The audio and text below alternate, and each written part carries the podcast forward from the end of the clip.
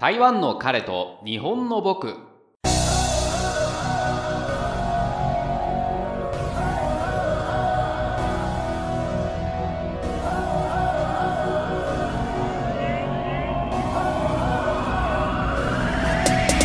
台湾在住日本人が台湾芸仕事や日々感じたことに対して個人的見解を繰り広げる番組です。はい。第32回目になります。皆さんお元気でしょうか？今回はですね増える日体男女カップルについてお話ししてまいります。まあここのところですね日体というか対日というかこの順番によっていろいろと角が立ってしまうかもしれないんですけれども今回はですね日体という言い方で統一させていただきます。別にあの順番によってですねいろいろと何か思惑があるわけではありません。でですねここ数年なんですけれども日体カップルの波が来ているんじゃないかなと思います。もちろんですけれども前前からですね日体カップル結婚された方っていうのはたくさんいらっしゃると思うんですけれども最近ですねいろいろと SNS ですとか、まあ、あのメディアに出てくる機会が増えてきたんじゃないかなと思っております。日本人男性の場合ですねヨーロッパとかアメリカのこう金髪の女性と付き合うとなるとですねちょっと身構えてしまう方もいらっしゃるかもしれないですけれどもただ台湾人女性ととなるとですね同じアジア人同士なのでそんなにこう気を張る必要がないというか付き合いやすいのかなという気はいたします。で日本人にとってですねさらに台湾っていうのは親日のイメージがあるのでですね結婚しやすいっていうこともあるんじゃないかなと思います。もちろんですけれども当人同士のことなので、国同士が仲がいいとかっていうのは別に関係はないと思うんですけれどもただですねやっぱり結婚となるとまだまだですね家と家同士ということもあって親がいろいろと口を挟むことはあると思います。それでですね、え、こういう国の方と結婚しようと思っているけれどもうん、まあちょっとあの国の人だしって思われるのは、うん、ちょっと気が引けてしまいますよね。うん、なので、まあ、その点ですけれども台湾というのは国と国同士が仲がいいのでですね、えー、そんなに悪い印象はないのかなという気はします。そんな日体カップルですけれども最近目立ったあそのカップルというのがですねカップルというか結婚された方ですけれども女優のリン・チーリンさんと EXILE の AKIRA さんですね。この2人の大きなカップルというのは非常に驚きましたけれども台湾ではリン・チーリンさんとても有名な方で皆さんご存知なんですけれどもただですね日本の方っていうのはそんなにご存知の方いらっしゃらないんじゃないかなと思っております。うん、台湾ではですね EXILE という、うん、グループ自体は知られてるんですけれども一人一人の名前っていうのはそんなよほどファンではない限りは知られてないのかなという感じでですねお互いの国でですね、うん、EXILE のアキラって誰だあの台湾のリン・チーリンって誰だみたいなことになってるかもしれないですけれどもね。はい。まあ、こちらの前にですね有名な結婚された方といえば卓球の愛ちゃんですよね。同じく卓球選手の台湾のジャン・ホンジエさんと結婚されましても子供がいらっしゃるということでとても話題になりましたけれども、うん、やっぱり子供時代あのな負けて泣いてる時代から知っているということもあってですねあの愛ちゃんがもう結婚して子供がいるのかと思ってしまいますけれども。はい。でこの愛ちゃんカップルの後だったか前だったかあそこのところの記憶は確かではないですけれども映画がありましてママは日本へ嫁に行っちゃダメと言うけれどという長いタイトルの映画ですね。こちらの映画がありました。この物語というのはですね、何かこう芸能人とかとても有名な方ということではなくてですね、えー、まあ一般の方々が SNS を通じて知り合ってで台湾人女性が日本に嫁ぐうん上でですねお母さんに反対されながらといろいろと物語を繰り広げていくんですけれどもこれはもうすでに DVD とかブルーレイが発売されていると思いますのでもし興味がある方は見てみてください。今もですねおそらくですけれども SNS ブログとか続けていらっしゃるので、えー、その方たちのですね、えー、あの結婚後の様子子供の様子とか、うんまあ、出てくる可能性はありますけれども、うん、今はどうなんでしょうかね。はい。でまあこんな感じでですねその素人の一般の方がですねブログとか YouTube でですねその付き合っている様子というのをいろいろと、まあ、紹介しているということがですね急増したですね、ここのところ。まあ、それはその映画に憧れてなのか、愛ちゃんに憧れてなのか、その人それぞれなのか、うん、まあ、もちろんですけれども、その憧れたからといってすぐ結婚できるわけではないのでですね、うん、その結婚とか付き合った事情というのは人それぞれですけれども、まあ、あの、以前、YouTube の旅動画をご紹介したようにですね、えー、いろいろとそのカップルのブログとか動画を見てですね、えー、その様子について今回、えー、ご紹介していこうかなと思っております。えそして毎回ですけれども前置きとして申し上げておきたいのがこれは個人的な感想で必ずしもですね、えみんなこういう状態ではないということですね。はい、で紹介の仕方としてですね日本人男性と台湾人女性の場合台湾人男性と日本人女性の場合という、まあ、2つのパターンですね、えー、こちらでご紹介いたします、はい、まずですけれども日本人男性と台湾人女性の場合ですね。こちらどういうパターンが多いかというかどういう雰囲気の、カップルが多いのかっていう、ご紹介なんですけれども先ほどご紹介した「ママは日本へ嫁に行っちゃダメと言うけれど」の映画の2人ですね。とあとリン・チーリンさんの場合とも同じなんですけれども。でまああのこのリン・チーリンさんとアキラさん、まあ、このお二人が何語で話されているのかっていうのは正直今わからないんですね。リン・チーリンさん昔日本でドラマだったか映画だったか忘れましたけど出演したことがあってその際にちょこちょこっと日本語を覚えていて片言ぐらいだったら日本語を話せるっていう記憶はあるんですけれども、アキラさんに関しては中国語が話せるっていうのはあまり聞いたことないですね。もともと EXILE のファンではないので、そこまで詳しいことはわからないんですけれども、ただですね、お互い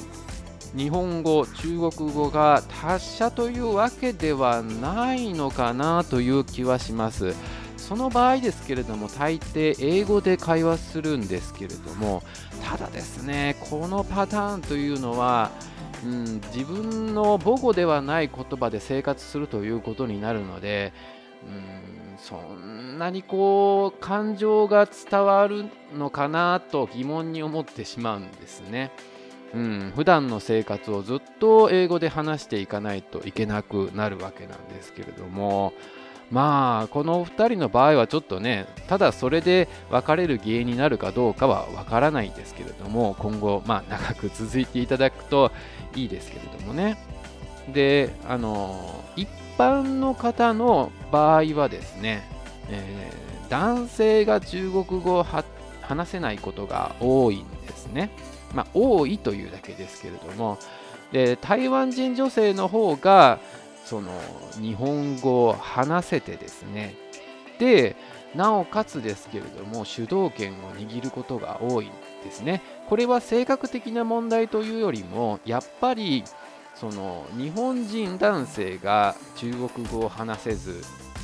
台湾人女性が中国語も日本語も両方話せるということでですねこれはもうどうしてもですねやっぱり女性の方が強くなってしまいますよね。あなた日本語しか話せないのに偉そうなこと言わないでよみたいなそういう会話がやり取りされてるかどうかわからないですけれどもどうしてもそうなってしまうと思います。ということでやっぱり台湾人女性の方が主導権を握っているのかなという感じなんですけれどもでですねよくその台湾の、まあ、日本人男性起業家が成功するパターンとしてですねよく言われていることがあの台湾人女性を捕まえろっていうことなんですね。それはどういうことかというと台湾人女性と結婚するとですね例えばですけれどもあの、まあ、ビジネスをしている上で台湾ではいろんなトラブルとかが起こるとは思うんですけれどもそういう時にですね日本人男性中国語が話せないとですね、うんまあ、成功法ではこう立ち向かえないんですよね。そんな時に奥さんが出てきてですね、まあ、通訳のような、うん立場でありつつももっと主導権を握ってですねビジネスを引っ張っていくということができるので例えば社長は日本人男性だけれどもうんまあその秘書みたいな役割うんなのか、まあ、専務のようなどちらでも構わないですけれどもような感じで女性が実質的に動かしていくと。人の人と出会っていろんな、まあ、紹介したりとかですね、うん、営業していくっていうことが女性にはできるのでですね、まあ、ビジネスとしては結果的に成功できるということなんですねで最終的なもう判断はその日本人の旦那さんの方がですねお金のことは決めるということになればですけれども、うん、ビジネス的にはうまくいくんじゃないかということなんですね。でやっぱり日本人男性の方がそのなんかマーケティングとかいろんな手法で、えー、やっぱりなんかビジネスに関しては良さそうだなっていうイメージは日本であるかもしれないですけれどもただですねやっぱり台湾ではいろいろと、う、んて言うんですかね法律をきちんとみんなが守っていればうん、うまくいくこともあるけれどもただですねやっぱりいろんな感じで緩い部分もあるので、うん、やっぱりちょっと成功法では立ち向かえない時ってあるんですよね。そういう時に女性が出てくると非常に強いということで、まあ、人脈と積極性を生かしてですね道を切り開いていくということなんですね。でですけれどもあの台湾人女性と聞いてですね聞いたことある方いらっしゃるかもしれないんですけれどもお姫様病と呼ばれるまあ何て言うんですかね性格の方が多いとは言われているんですね、えこれはどういうことかというとですね付き合っている男性にですね荷物を持ってもらったりとかなんかこう肩を揉んでもらったりとか食事をおごってもらったりバイクで送り迎えをしたりっていうような感じでうん、だいぶ昔の言葉になりますけれどもアッシー君メッシー君みたいな感じでですね、えー、いろんな女性をサポートするとでないと女性の方が不機嫌になるという、うん、性格の方が台湾には多いと言われているんですけれどもただですねなぜかわからないんですけれどもこの日体カップルに関してはですねお姫様病と思われる方が少ないように思うんですよね。うん、あの本当はすごく積極的で強い芯の持った女性なんですけれどもただやっぱりなんかこう男性、まあ、旦那といる時は、うん、なんかちょっと一歩引いた感じの性格、うん、まあでも女性っていうのはちょっとわからないですけれどもそれを演じているのか、うん、そのそういう性格なのかはわからないですけれども。はい。そうなんですね。意外とお姫様病の日体カップルは少ないのかなという印象です。でさらにですねあの、まあ、ストレートの男性からよく聞くことなんですけれども女性のすっぴんの姿が好きだっておっしゃる方がいるんですよね。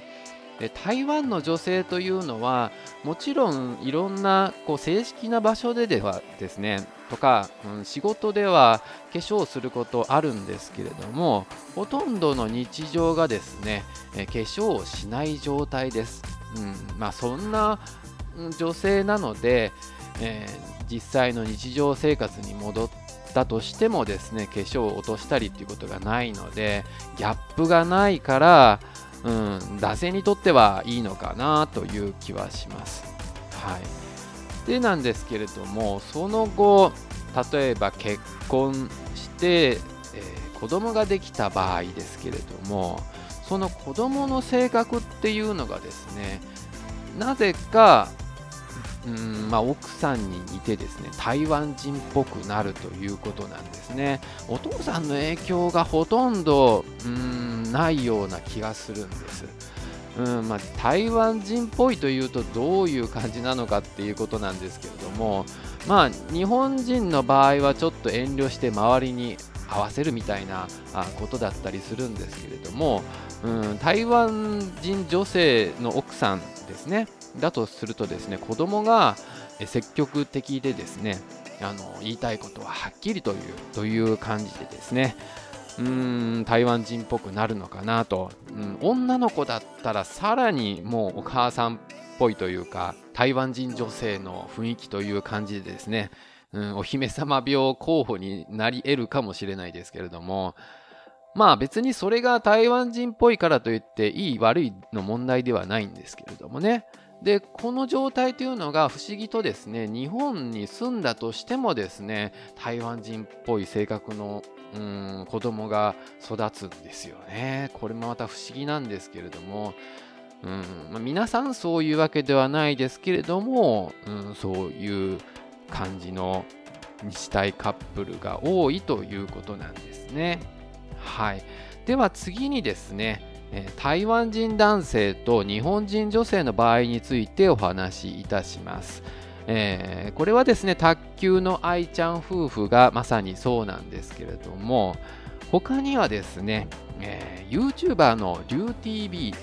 という、まあ、チャンネルがあるんですけれどもこちらのお二人がそれに近いのかなと。正確に申し上げるとですね旦那さんの方のリュウさんというのはですねリュウさんというのかな。はい。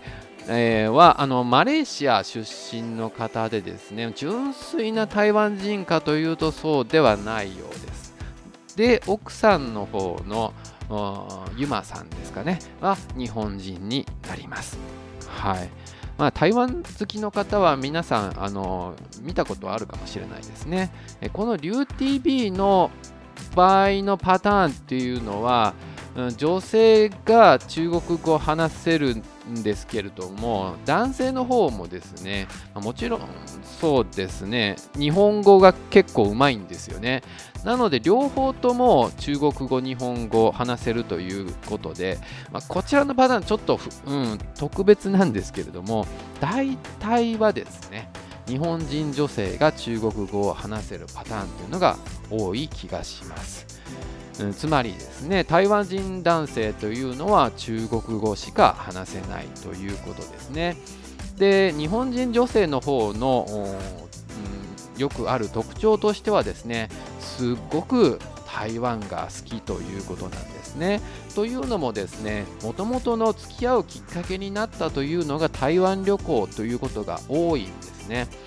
日本ではなぜかわからないですけれども台湾旅行といえば女性が一人旅女子の一人旅みたいな感じで扱われているんですけれどもそんなこともあってか、うん、女性がうん、一人旅であったり、まあ、二人旅でもあるんですけれども、多いんですよね。で、そんな時にですね、もっと中国語勉強したいなとかって思って、で、一人で語学留学したりとかですね、あとは、うん、言語交換で、え、ちょっと日本語が話せる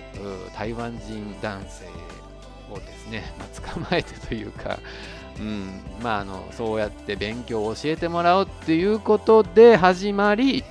えそこからですね。わあ台湾人男性優しいな日本人の男性なんて気が使えないんだろうもう。早く台湾に行きたいなって思っている女性の方がたくさんいらっしゃってですね、えー、台湾人男性のその優しさに惹かれるということなんですよね。うんまあ、しかしですね、これ、後で聞くのがですね、付き合ってからとか、まあ、結婚してからっていうのは、うん、この台湾人男性の優しさってそんなに続かないらしいですね。まあ確かにお姫様病を支えられるぐらいの優しさっていうのはあるかもしれないですけれどもそれを四六時中生活に持ち込むっていうのは大変だとは思いますよね。週に23回ぐらい週末に会って優しくしてあげるっていうんだったら台湾人男性としてもですねうん頑張ろうって思うかもしれないですけれども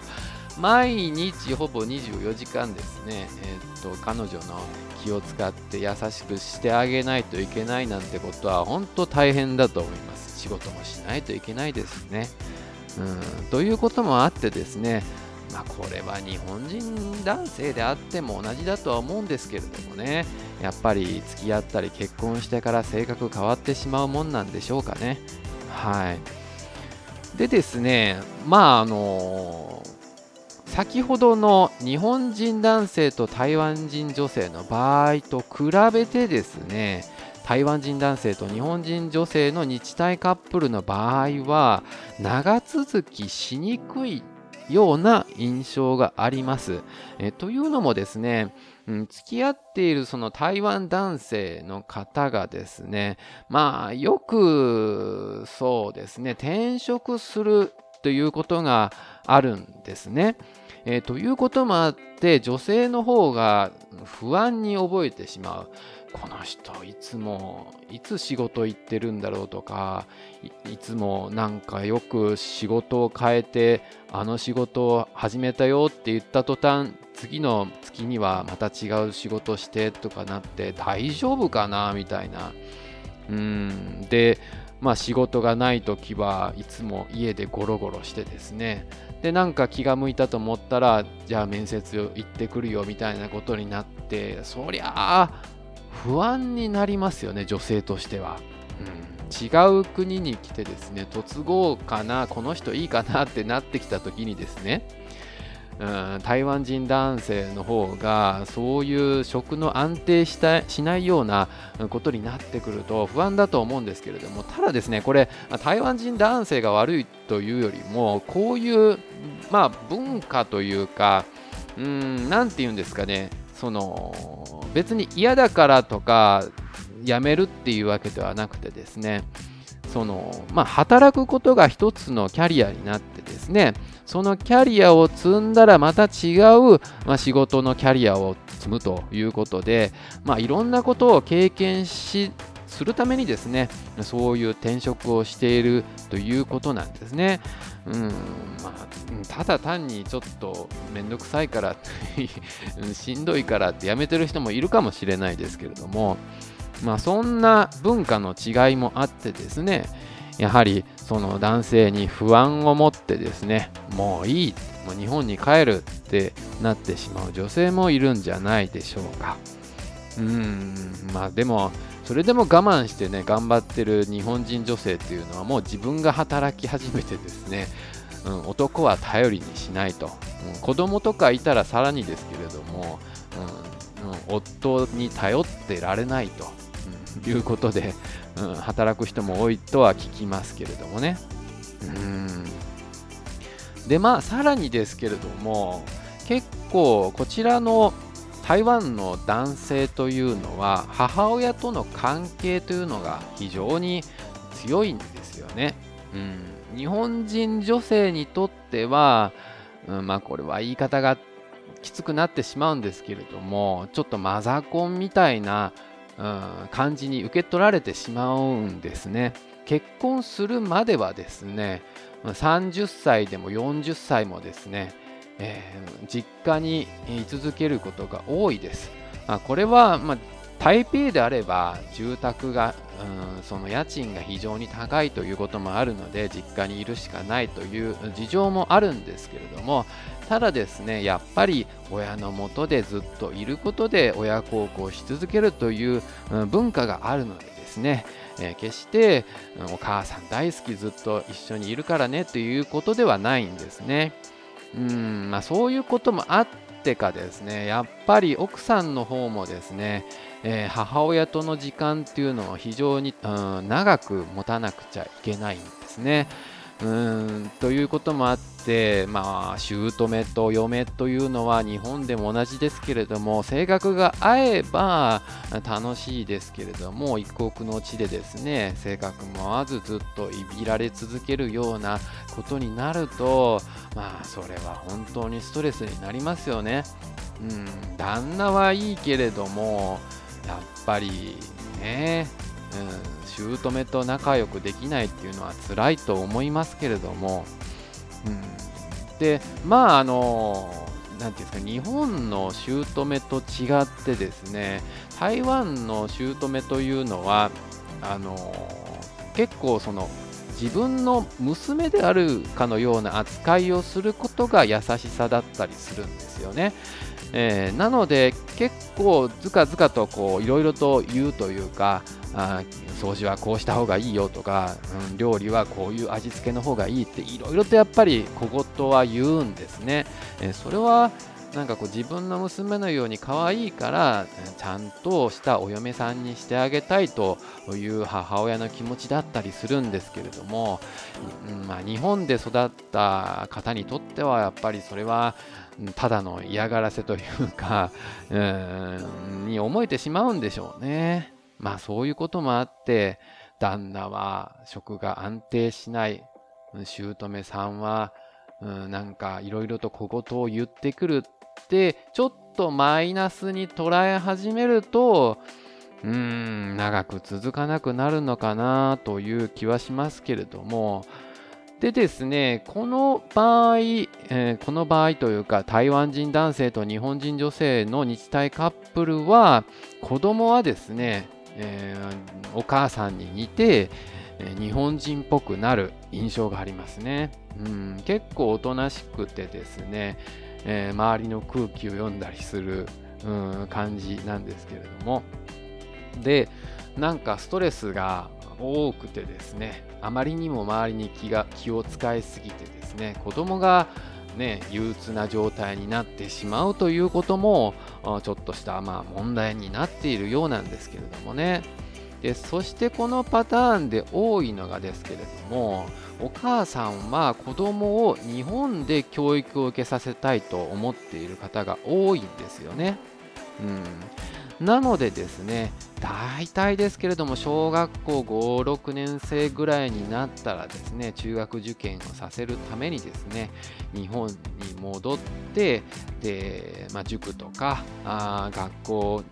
でですね、えー、しっかりと勉強させてですね、で大体中高出たらですね、で、それで戻らなきゃいけない、まあ、台湾に戻らなきゃいけないってことになったら、そうですね、まあ、台湾の大学に行くみたいなパターンもあるようですね。はい。まあ、そんな感じでですね、日体カップルについてですね、えー、ご紹介いたしましたけれども、第15回で確か違う国の人と付き合うということについてお話ししたかもしれないんですけれどもね、うんやっぱりここでも申し上げたようにですね住んでいる国の言語を話せるように主導権というのがどうしてもできてしまうわけなんですね。これはあの同性愛の方であっても男女カップルであっても同じことだと思います。まあでもですね正直いろいろとこういう日体カップルの日常を見ていてですね羨ましいことはありますよ、うん、ゲイとしてはですけれどもうーん、まあ、ゲイとして台湾で住むとですね、どうしてもその遠距離恋愛になる可能性というのが出てきたときにですね、うん、結婚するという最終手段に出ることができないっていうことがあってですね、うん、不安なんですよね。うん、今の彼もですね、すごく不安なことはあるらしいですね。いつか日本に帰ってしまうんじゃないかということもあって、まあ、そういうところからですけれども、お互い気が緩んで、なんかね、えー、違う方に、えー、気持ちが揺らいでしまうみたいなこともあるかもしれないですけれども、まあ、そんな折にですね、うん、結婚っていう話があればしっかりと心をつなぎ止めることはできるんじゃないかなと思いますけれども、まあ、ただやっぱりそのためだけに結婚するっていうのもちょっとねなんか手段として違うとは思いますけれども、うん、子供がいれば確かに結婚するということは重要になるかもしれないけれどもただ相手をつなぎ止めておきたいがために結婚するとなるとただの足かせみたいなような気がしていいのか悪いのかということですよね。うーんまあとなるとですねゲイが国際結婚する意味って何だろうという、うん、考えるちょっときっかけにはなった気はしますけれども今回はうん。まあ国籍取得だけなのかと思うと切ないですよね。なのでですけれども、うん、その日体男女カップルに、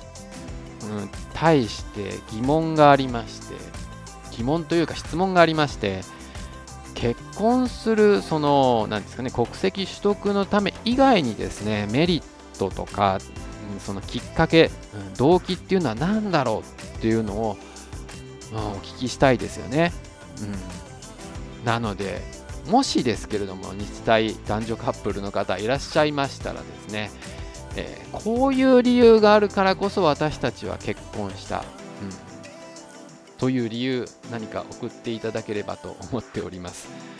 はい、あと一つですけれども日体男女カップルの皆さんあのインスタグラムとかブログでですねその様子をご披露なさるのは構わないんですけれども別れたらどうなっちゃうんでしょうか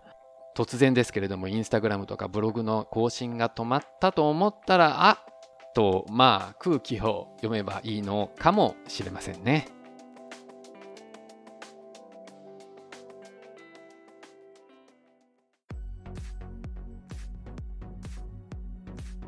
突然ですが皆さんは今行っている美容室とか理容室、髪を切るところですね。そこに満足していらっしゃいますでしょうか？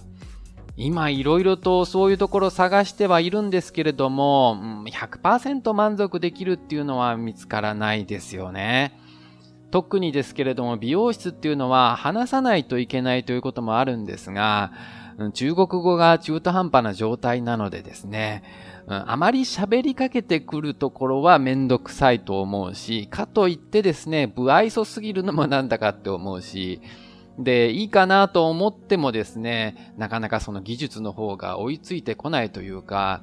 多分ですけれどもね、あまりこう、資格とかなくても髪を切ることができるようなんですね。で、カミソリを使うようなことに関しては、うん、おそらくそういう資格が必要かもしれないんですけれども、そのせいかですね、結構何でもかんでもバリカンで済ませようとしたりですね、ね、そのハサミでは切るんですけれども我流なのか分かりませんけれども切れないハサミでガチガチこう思いっきり切ろうとするから毛先がこう割れたような状態になってですねうんなんかボサボサというか切ってすぐの時はいいけれども何回か髪を洗うとですねなんか髪の毛が収まらない状態というか変な状態になるのでうん、やっぱり、うん、その、なんですかね、会話がそこそこあって、技術もそこそこついてくるっていうのが、まあ、それさえあればいいんですけれども、日本だったら結構見つかるとは思うんですが、